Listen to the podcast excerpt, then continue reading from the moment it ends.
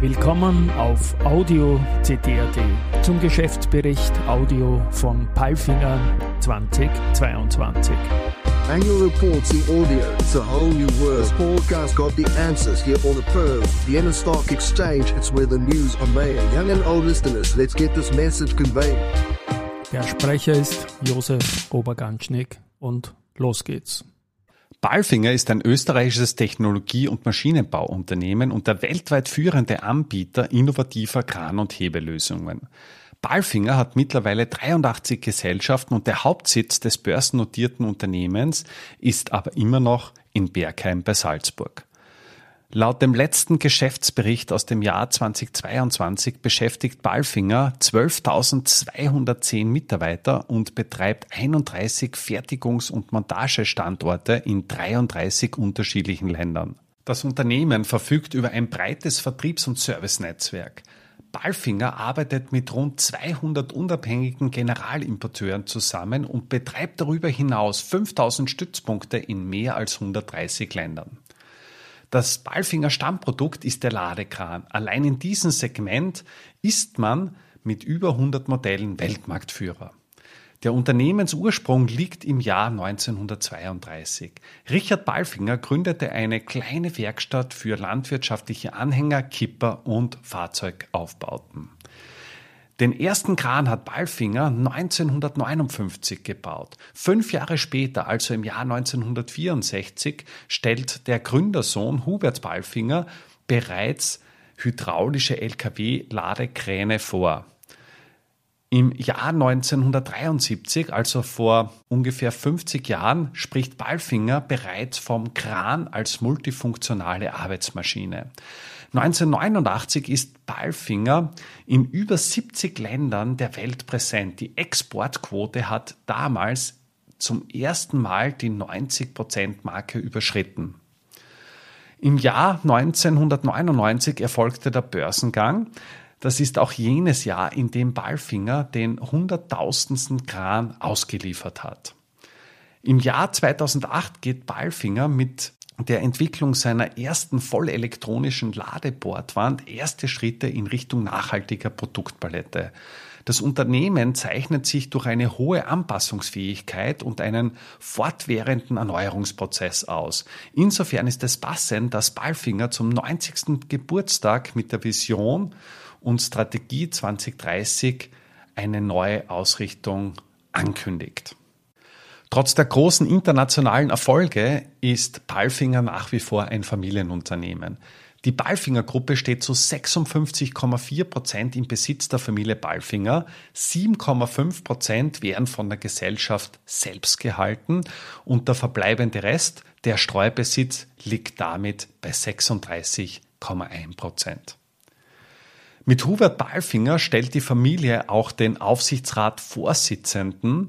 Hubert Palfinger war fünfzehn Jahre lang in verschiedenen Gesellschaften der Palfinger-Gruppe tätig, ist seit zweitausendfünf Mitglied des Aufsichtsrates bzw. seit zweitausenddreizehn Vorsitzender des Aufsichtsrates. zweitausendzweiundzwanzig war für Palfinger ein sehr ereignisreiches Jahr. Der Angriff Russlands auf die Ukraine hatte neben einer humanitären Krise auch massive wirtschaftliche Folgen. Palfinger stellte entsprechend der Sanktionsbestimmungen der Europäischen Union seine Importe und Exporte von und nach Russland komplett ein. Knappheit an L K Ws und Halbleiter sowie steigende Material- und Energiekosten führten zu erheblichen Lieferverzögerungen sowie Kostensteigerungen. Das stellte Palfinger und viele andere Unternehmen vor große Herausforderungen. zweitausendzweiundzwanzig hat Palfinger auch die erste nachhaltige Finanzierung gemacht. Damit unterstreicht das Unternehmen den Fokus auf das Thema Nachhaltigkeit. Im Rahmen der Finanzierung wurden Gelder in der Höhe von zweihundertachtzig Millionen Euro aufgenommen und die Konditionen sind an Nachhaltigkeitskennzahlen gebunden bei einer Laufzeit von bis zu sechs Jahren mit amortisierender Struktur. Palfinger war im abgelaufenen Geschäftsjahr auch mit einer Gas- und Energiekrise konfrontiert. Das Unternehmen hat die Entwicklungen auf dem Gas- und Energiemarkt laufend beobachtet.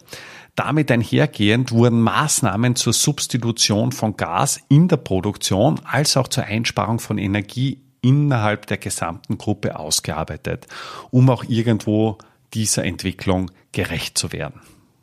Im Zuge der Vision und Strategie zwanzig dreißig setzt Palfinger auf die Potenziale seiner Produktlinie Hub- und Arbeitsbühnen.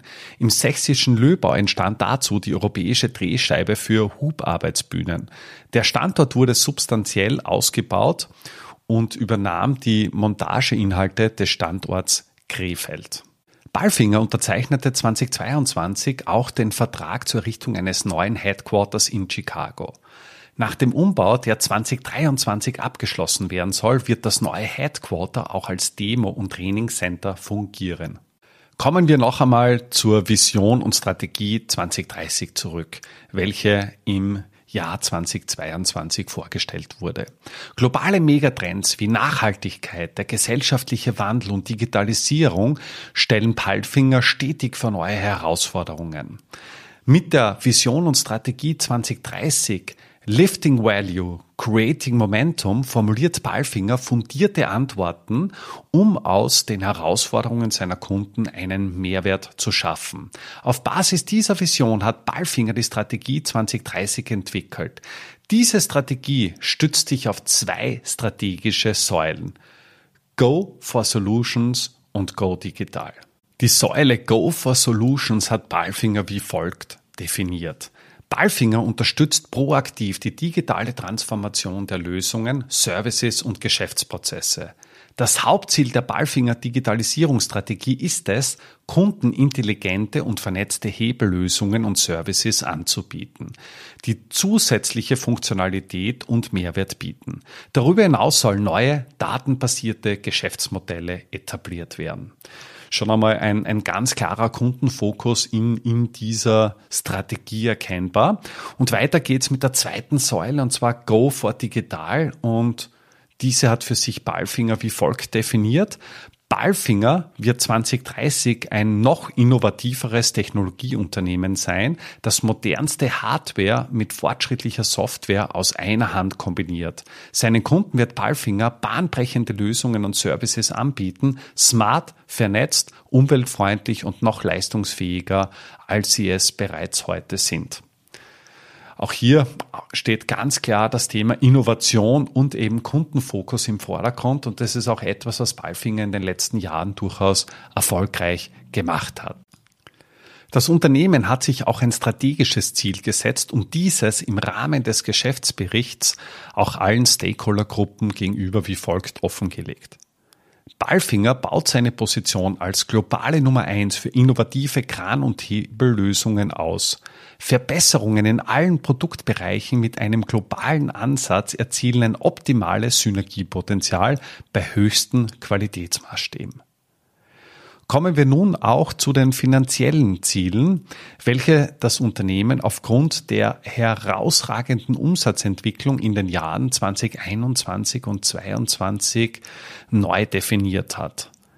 Palfinger will den eingeschlagenen Wachstumskurs kontinuierlich fortführen und bis zweitausendsiebenundzwanzig den Umsatz durch organisches Wachstum von aktuell zwei Milliarden zweihundertsechsundzwanzig Millionen um fünfunddreißig Prozent auf drei Milliarden Euro erhöhen. Maßgebliche Faktoren für die Anpassung nach oben sind neben der hohen Inflation auch das überdurchschnittliche Wachstum in Nordamerika und Lateinamerika. Durch die gezielte und abgestimmte Nutzung von Synergien soll die E B I T-Marge von aktuell sechs Komma acht Prozent auf zehn Prozent erhöht werden. Und last but not least will Palfinger einen Return on Capital Employed von zwölf Prozent erreichen.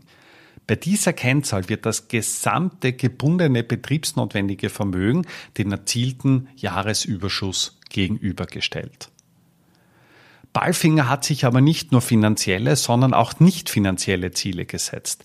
Im Jahr zweitausendeinundzwanzig wurde eine umfassende Wesentlichkeitsanalyse durchgeführt und die Nachhaltigkeitsstrategie definiert, welche auf den Kriterien Umwelt, Soziales und Governance, also Unternehmensführung, beruht. Im Bereich der Umwelt liegt der Fokus klar auf einer Reduzierung des Energieverbrauchs und der Emissionen sowohl im Unternehmen als auch entlang der vor- und nachgelagerten Wertschöpfungskette. Im Bereich Soziales sind die Sicherheit der Palfinger-Produkte sowie die Gesundheit und Sicherheit der Mitarbeiterinnen und Mitarbeiter die zentralen Themenbereiche. Zudem fokussiert sich Palfinger noch auf die Bereiche Aus- und Weiterbildung, Fluktuation, Diversität und Mitarbeiterentwicklung.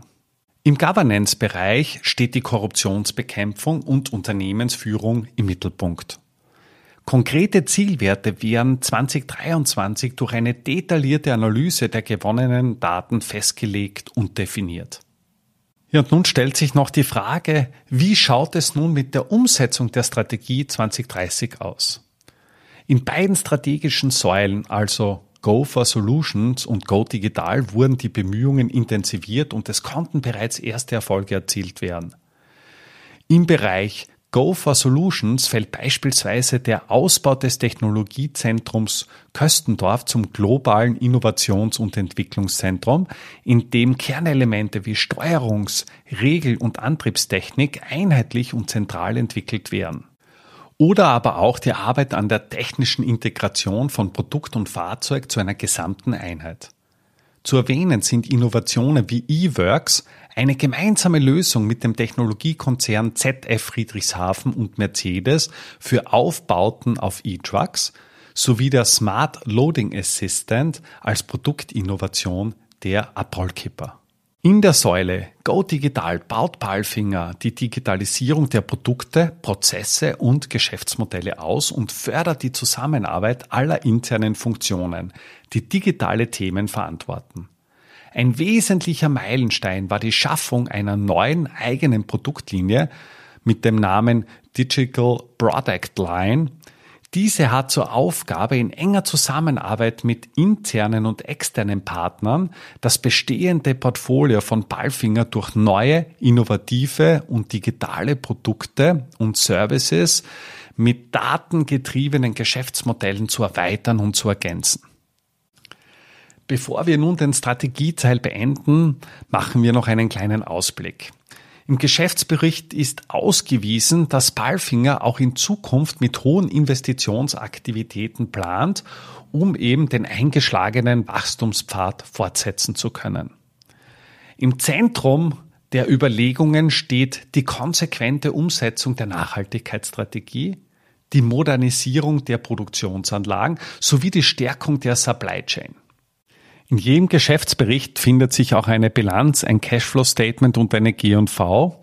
Und bevor wir uns eingehend damit beschäftigen, möchte ich mit den Financial Highlights beginnen. Palfinger erzielte trotz schwieriger Rahmenbedingungen zwanzig zweiundzwanzig einen erneuten Umsatzrekord. Das ist das zweite Jahr in Folge, in denen die Umsätze Rekordniveaus erreichten.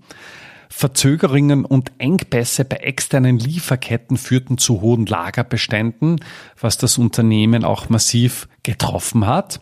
Und als drittes Highlight wird im Geschäftsbericht hervorgehoben, dass erhebliche Energie- und Rohstoffpreissteigerungen das Unternehmen vor große Herausforderungen gestellt hat und darüber hinaus durch den Preisanstieg auch die Profitabilität deutlich reduziert hat. Um das ein bisschen zu untermauern, möchte ich äh, den Stahlpreis heranziehen. Und zwar der Stahlpreis, also ein wesentlicher Rohstoff für Palfinger, ist seit Ausbruch des Russland-Ukraine-Konfliktes um rund fünfzig Prozent angestiegen. Und das hat natürlich auch das Ergebnis von, von Palfinger massiv beeinflusst. Beginnen wir nun mit der Ertragslage. Die Umsatzerlöse stiegen im Geschäftsjahr zwanzig zweiundzwanzig, vor allem getrieben durch Wechselkursveränderungen sowie Preiserhöhungen um zwanzig Komma neun Prozent auf einen Rekordumsatz von zwei Milliarden zweihundertsechsundzwanzig Millionen zweihunderttausend Euro an. Im Vergleich dazu betrug der Umsatz ein Jahr davor, also im Jahr zwanzig einundzwanzig, 1,84 Milliarden beziehungsweise im Jahr zwanzig zwanzig eins Komma fünf drei drei Milliarden. Das heißt, innerhalb von lediglich zwei Jahren, zwanzig zwanzig war aber natürlich auch ein außergewöhnliches Jahr, weil es das Corona-Jahr war, haben sich die Umsätze um ungefähr fünfzig Prozent erhöht. Insofern ist es klar, dass Palfinger auch die eigenen Ziele etwas nach oben geschraubt hat. Palfinger hat sich ja selbst ein Umsatzziel von drei Milliarden bis zum Jahr zwanzig siebenundzwanzig gesetzt. Die wichtigste Region für Palfinger ist E M E A, also der Wirtschaftsraum Europa, Nahe Osten und Afrika, welcher achtundfünfzig Komma sechs Prozent aller Umsätze für sich vereinnahmt. Dahinter folgt Nordamerika mit dreiundzwanzig Komma zwei Prozent und allein diese großen Märkte vereinnahmen damit über achtzig Prozent des gesamten Umsatzes. Kommen wir nun auf das Ergebnis, auf das EBITDA, also das Earnings Before Interest, Taxes, Depreciation und Amortization, also das Ergebnis vor Zinsen, Steuern und Abschreibungen. Das Ergebnis EBITDA betrug zwanzig zweiundzwanzig zweihundertneunundzwanzig Komma sechs Millionen. Das ergibt eine EBITDA-Marge von zehn Komma drei Prozent. Das Ergebnis ist etwas geringer ausgefallen als noch im Jahr davor. Im Vorjahr, also im Jahr zwanzig einundzwanzig, betrug das EBITDA zweihundertdreiundvierzig Komma sieben Millionen. Bei einer Marge von dreizehn Komma zwei Prozent war man auch ja deutlich profitabler als im Jahr zwanzig zweiundzwanzig und im Vergleich dazu noch im Jahr zwanzig zwanzig betrug das EBITDA hundertachtundachtzig Komma sieben Millionen mit einer Marge von zwölf Komma drei Prozent. Auch hier sieht man schon diesen, diesen Fortschritt beziehungsweise diesen, diesen großen Steigerungsrahmen innerhalb dieser, dieser kurzen Zeit. Im Vergleich zu zwanzig einundzwanzig ist das EBITDA aber um fünf Komma acht Prozent zurückgegangen. An den Umsätzen liegt es, wie gesagt, nicht. Die Umsätze sind ja um zwanzig Komma neun Prozent angestiegen. Als Grund führt Palfinger massive Kostensteigerungen bei Materialien, Rohstoffen sowie Energie in Verbindung mit der verzögerten Wirkung der implementierten Preiserhöhungen an. Als nächstes kommen wir zum E B I T, also Earnings before Interest and Taxes, also das Ergebnis vor Zinsen und Steuern, welches in der Bilanz auch als operatives Ergebnis ausgewiesen wird. Im Jahr zwanzig zwanzig betrug das E B I T von Palfinger hundert Komma drei Millionen Euro. Ein Jahr danach, also zwanzig einundzwanzig, betrug das E B I T hundertfünfundfünfzig Millionen Euro. Das heißt, im Vergleich zum Corona-Jahr ist die Erholung im Jahr zwanzig einundzwanzig auch im E B I T ganz klar spürbar. Das E B I T ist um fünfundfünfzig Prozent höher als im Krisenjahr zwanzig zwanzig und ist dann im Jahr zwanzig zweiundzwanzig weitestgehend gehalten worden. Das heißt, zwanzig zweiundzwanzig konnte der Konzern ein E B I T von hundertfünfzig Komma vier Millionen Euro ausweisen. Was aber auch klar ist, bei der E B I T-Marge, das heißt, da rechnet man einfach das operative Ergebnis in Relation zu den Umsätzen, ist das Jahr zwanzig zweiundzwanzig doch etwas weniger profitabel als das Jahr einundzwanzig. Die E B I T-Marge ist auf sechs Komma acht Prozent zurückgegangen.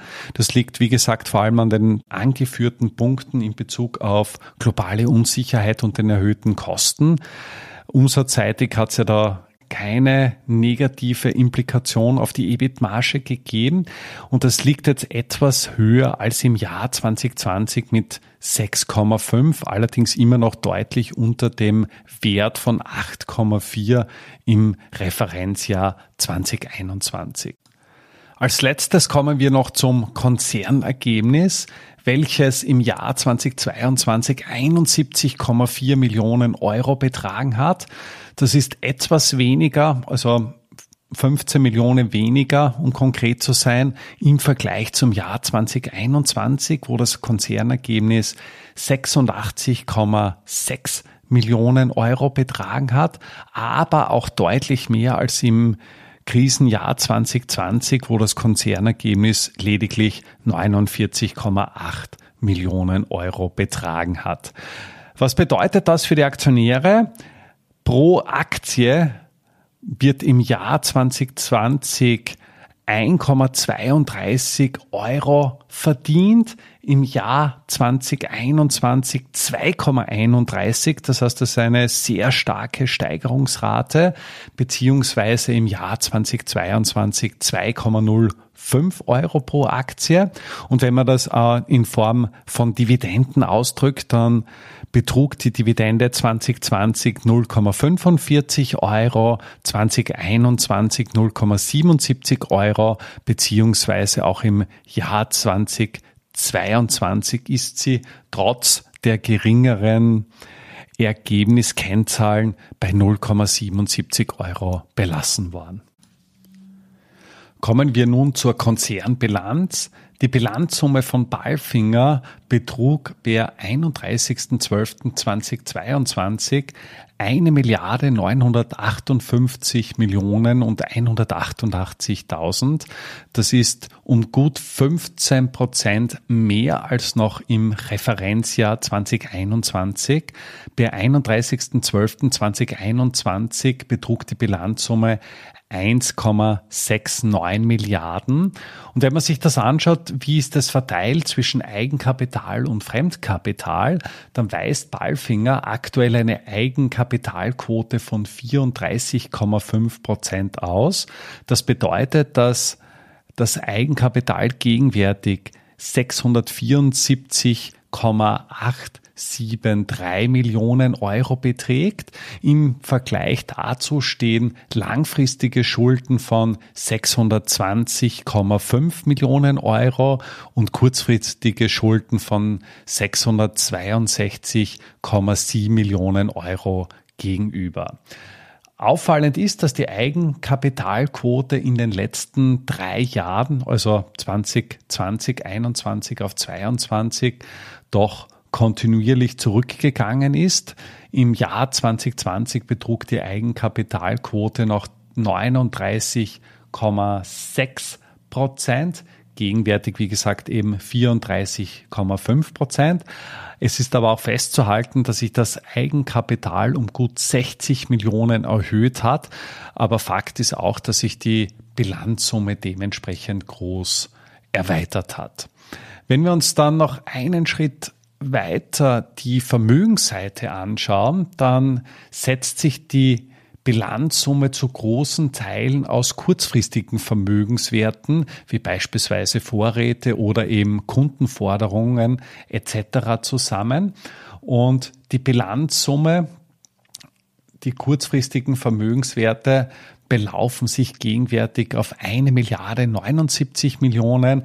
Dem gegenüber stehen langfristige Vermögenswerte mit achthundertachtundsiebzig Komma vierundneunzig Millionen gegenüber, mit dem größten, mit der größten Position hier Sachanlagen mit über fünfhundert Millionen Euro Bilanzwert. Spannend finde ich auch den Bereich der Vorräte. Im Jahr einundzwanzig betrugen die Vorräte vierhundertvierundvierzig Komma neun Millionen Euro. Ein Jahr später, natürlich auch bedingt durch den Russland-Ukraine-Konflikt, ist der Bestand an Vorräten um hundertfünfundvierzig Millionen angestiegen. Und das ist natürlich auch etwas, was zusätzliche Cash-Reserven verschlingt. Der Kapitalbedarf für Palfinger ist in den letzten zwei Jahren schon deutlich angestiegen. Das zeigt auch die Kennzahl Capital Employed, die im Jahr zwanzig zwanzig auf eine Milliarde vierundachtzig Millionen war und mittlerweile mit eine Milliarde einhundertsiebenundachtzig Millionen, ja mit mehr als hundert Millionen über dem Niveau von zwanzig zwanzig liegt. Was versteht man aber überhaupt unter Capital Employed? Das ist eine Kennzahl, die frei übersetzt so viel bedeutet, betriebsnotwendiges Kapital. Und in diesem Kapital wird eben jenes Vermögen dargestellt, welches notwendig ist, um den laufenden Betrieb aufrechtzuerhalten und dementsprechend auch das benötigte Anlage- und Umlaufvermögen zu finanzieren. Liquiditätsseitig braucht man sich aber um Palfinger keine Sorgen zu machen. Das Net Working Capital liegt bei vierhundertdreiundzwanzig Komma vier Millionen Euro. Was sagt das aus? Das bedeutet, dass genügend Umlaufvermögen vorhanden ist, um den kurzfristigen Verbindlichkeiten nachzukommen. Und wenn das Net Working Capital beispielsweise negativ wäre, würde das darauf hindeuten, dass zu wenig Umlaufvermögen zur Verfügung steht und dass das Unternehmen in Bälde in Zahlungsprobleme kommen kann. Also in, insofern ist Palfinger weit, weit weg mit einer Summe von vierhundertdreiundzwanzig Komma vier Millionen Net Working Capital, was an und für sich auch ein, ein Überhang des Umlaufvermögens in Relation zu den kurzfristigen Verbindlichkeiten darstellt. Ja, kommen wir noch zum Cashflow Statement. Palfinger weist ein, einen operativen Cashflow von sechsundvierzig Komma fünfzehn Millionen Euro aus. Das ist um gut vierzig Millionen weniger als noch im Jahr davor. Im Jahr einundzwanzig betrug der operative Cashflow siebenundachtzig Komma vier Millionen Euro. Spannend finde ich vor allem den Cashflow aus dem Investitionsbereich. Hier merkt man, dass im Jahr zweitausendzweiundzwanzig mit fünfundachtzig Komma siebenhundertneunundneunzig Millionen relativ viel ausgegeben worden ist. Im Vergleich zum, zur Vorjahresperiode, zum Jahr zweitausendeinundzwanzig ist das aber doch deutlich weniger. zweitausendeinundzwanzig hat Palfinger hundertsiebenunddreißig Komma dreiundvierzig Millionen investiert und dementsprechend auch sehr viele Investitionen getätigt. Auch anhand der Cashflow-Struktur sieht man, dass das Unternehmen durchaus gewillt ist, die eigene Konzernstrategie durch kluge und sinnvolle Investments anzustoßen, um auch die eigenen langfristigen Ziele zu erreichen. Und last but not least äh, kommen wir noch zum Finanzierungs-Cashflow.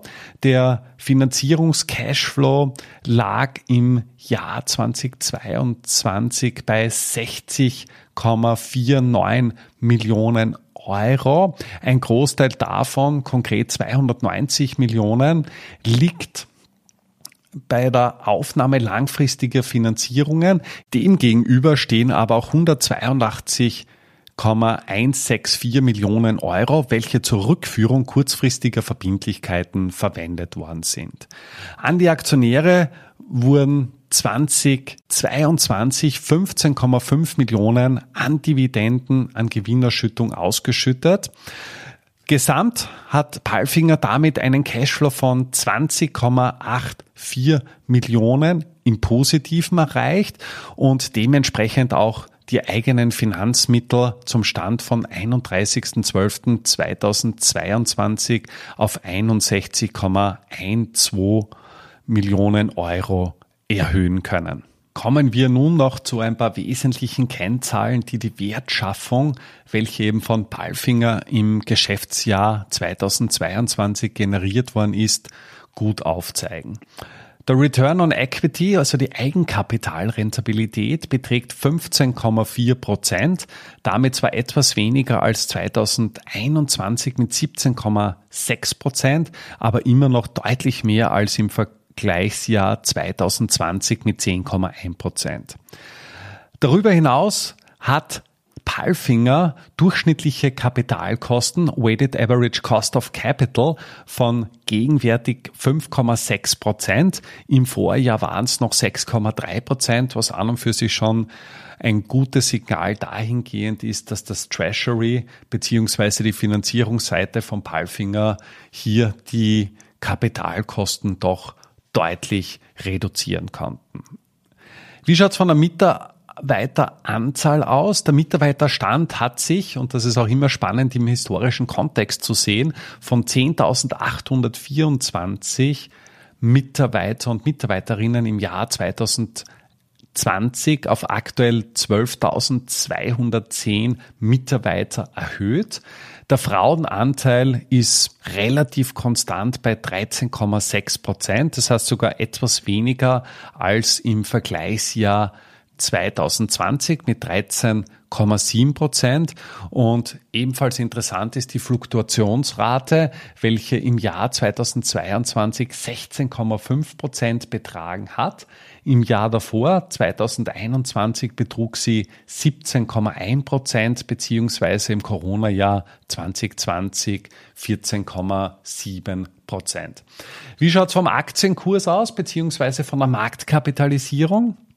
Der Börsenwert von Palfinger betrug zweitausendzweiundzwanzig per Stichtag einunddreißigster zwölfter achthundertneunundachtzig Millionen Euro. Ein Jahr davor betrug die Marktkapitalisierung eins Komma zweihundertdreiundneunzig Milliarden, also doch deutlich mehr. Man sieht ja auch, dass am Kurs per Jahresende, also von vierunddreißig Komma vier Euro pro Aktie, hat sich der Kurs auf dreiundzwanzig Komma fünfundsechzig Euro reduziert. Das ist sogar etwas weniger als bei einunddreißigster zwölfter zweitausendzwanzig, wo der Aktienkurs bei fünfundzwanzig Komma neun Prozent gelegen ist. Im Gegensatz dazu hat sich aber das Ergebnis im Vergleich zu zwanzig zwanzig doch deutlich erhöht. Das Ergebnis der Aktie liegt gegenwärtig bei zwei Komma null fünf Euro. zweitausendzwanzig waren es vergleichsweise geringe ein Komma zweiunddreißig Euro pro Aktie. Und auch von der Dividendenzahlung her ist es so, dass gegenwärtig null Komma siebenundsiebzig Euro ausbezahlt wären. zweitausendzwanzig waren es im Vergleich dazu nur null Komma fünfundvierzig Euro. Palfinger konnte aber auch beim Nachhaltigkeitszielen große Erfolge erreichen. Der Konzern hat sich das Ziel gesetzt, den Anteil der erneuerbaren Energien gruppenweit bis zum Jahr zweitausendzweiundzwanzig auf fünfundsiebzig Prozent zu erhöhen. Das Ziel wurde bereits zweitausendeinundzwanzig erreicht mit sechsundsiebzig Komma vier Prozent und natürlich auch zweitausendzweiundzwanzig, wo das eben drüber liegt.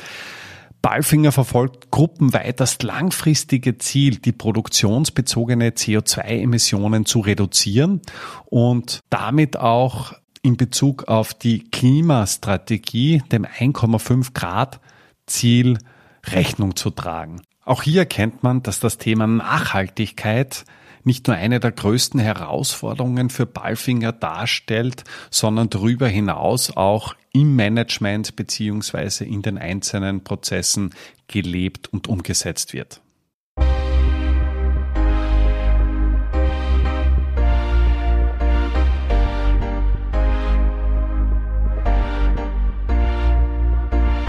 Annual reports in audio, it's a whole new world. This podcast got the answers here on the Perth, Vienna Stock Exchange. It's where the news are made. Young and old listeners, let's get this message conveyed.